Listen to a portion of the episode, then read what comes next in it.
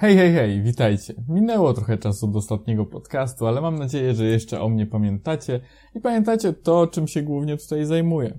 No ja nazywam się Piotr Herdzik i prowadzę podcast o nazwie Herbatkę z Herdzikiem, w którym mówię o literaturze uważanej przez wielu za literaturę kanoniczną. W dzisiejszym odcinku postanowiłem wziąć książkę, którą czytałem bardzo, bardzo dawno i ponownie ją doświadczyć, aby móc wam o tym doświadczeniu powiedzieć.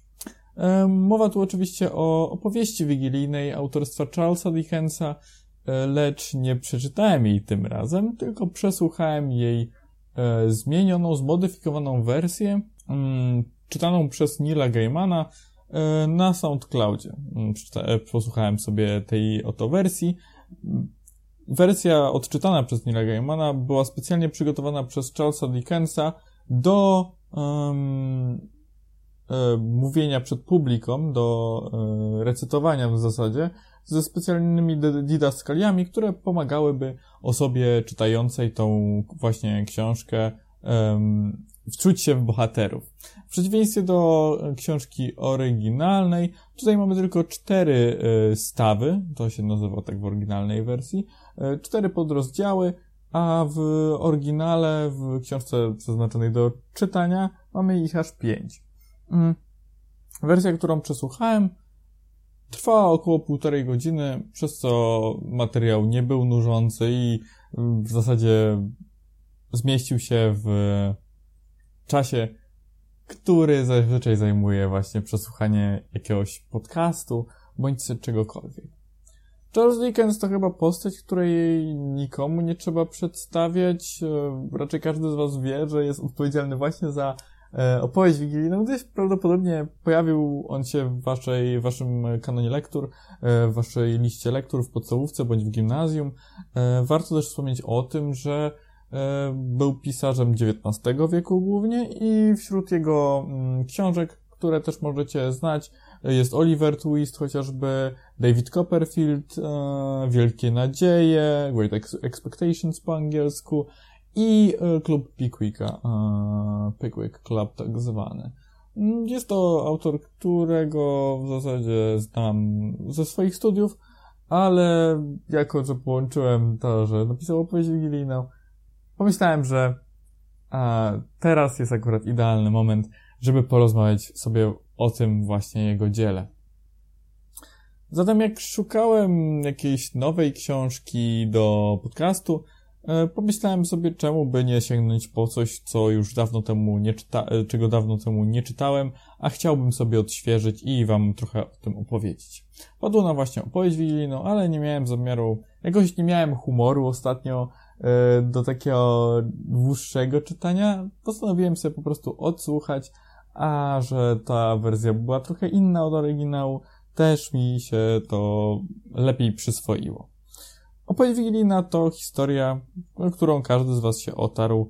Mamy naszego głównego bohatera Ebenezer, Ebenezera, Ebenezera Scrooge'a, Sknerusa, e, tak zwanego, który mm, zajmuje się udzielaniem pożyczek i nigdy nie był w zasadzie dobrze nastawiony do, e, do świąt. W święta zmarł jego partner, który założył z nim firmę, ale jakoś Scrooge nigdy się z tym nie pogodził i nie zmienił nawet tabliczki przed y, swoim sklepem, w sensie swoim zakładem, w którym dawał te pożyczki. Jego współpracownik Bob, o ile się nie mylę, nie, nie poprosił Scrooge'a o podwyżkę na święta, ale Scrooge oczywiście mu odmówił, gdyż powiedział, że o czemu miałbym ci dawać ze względu na święta podwyżkę, będziesz ciągle pracował za to, ile ci teraz daję. Warto też wspomnieć o tym, zapomniałem o tym wspomnieć, że e, akcja dzieje się właśnie w święta Bożego Narodzenia, w Wigilię.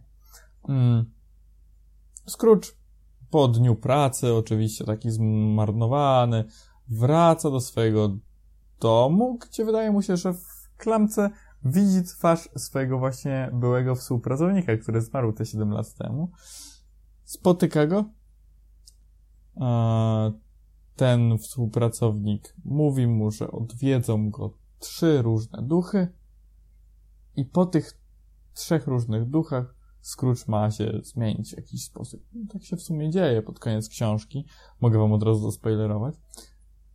Scrooge trochę przerażony, ale kładzie się spać i po położeniu się spać, tak jak względem e, naszego drogiego ducha, który przed chwilą nas odwiedził, mm, pojawia się duch poprzednich świąt. Pokazuje mu wizję jego młodości, e, jak razem odbywał swoje praktyki w jakimś tam, w jakimś tam innym zakładzie i jaki był szczęśliwy i radosny wcześniej w święta. I cóż, następny duch pokazuje mu oczywiście święta teraz, bo tamten duch był świąt poprzednich, ten jest świąt teraźniejszych. I jeszcze trzeci duch pokaże mu przyszłe święta. Teraźniejsze święta pokazuje rodzinę tego jego współpracownika obecnego, tego Boba, o którym wam powiedziałem troszkę wcześniej. Pokazuje też e, święta u jego rodziny, gdzie jeden z rodziny na samym początku książki e, zaprasza go do na Wigilię, ale Scrooge oczywiście odmawia. I pokazuje ogólnie, jak wszyscy się cieszą i spędzają święta, jak e, w jego własnej rodzinie trochę obgadują Scrooge'a i Scrooge jest trochę zdenerwowany z tego powodu, ale, ale jest na razie chyba zbyt przerażony sytuacją, w jakiej się znajduje, żeby cokolwiek odpowiedzieć albo odburknąć. Następnie ukazuje nam się duch przyszłych świąt i ten duch e, mówi nam, pokazuje nam śmierć Scrooge'a w zasadzie, i to jak nikt za nim nie płacze i że jest samotny i że nikt go nie odwiedza i że on leży w tym swoim mieszkaniu kilka dni zanim ktokolwiek go zauważy, że, że, że, że, że, że on tam nie żyje i pokazuje mu w zasadzie jego własny nagrobek.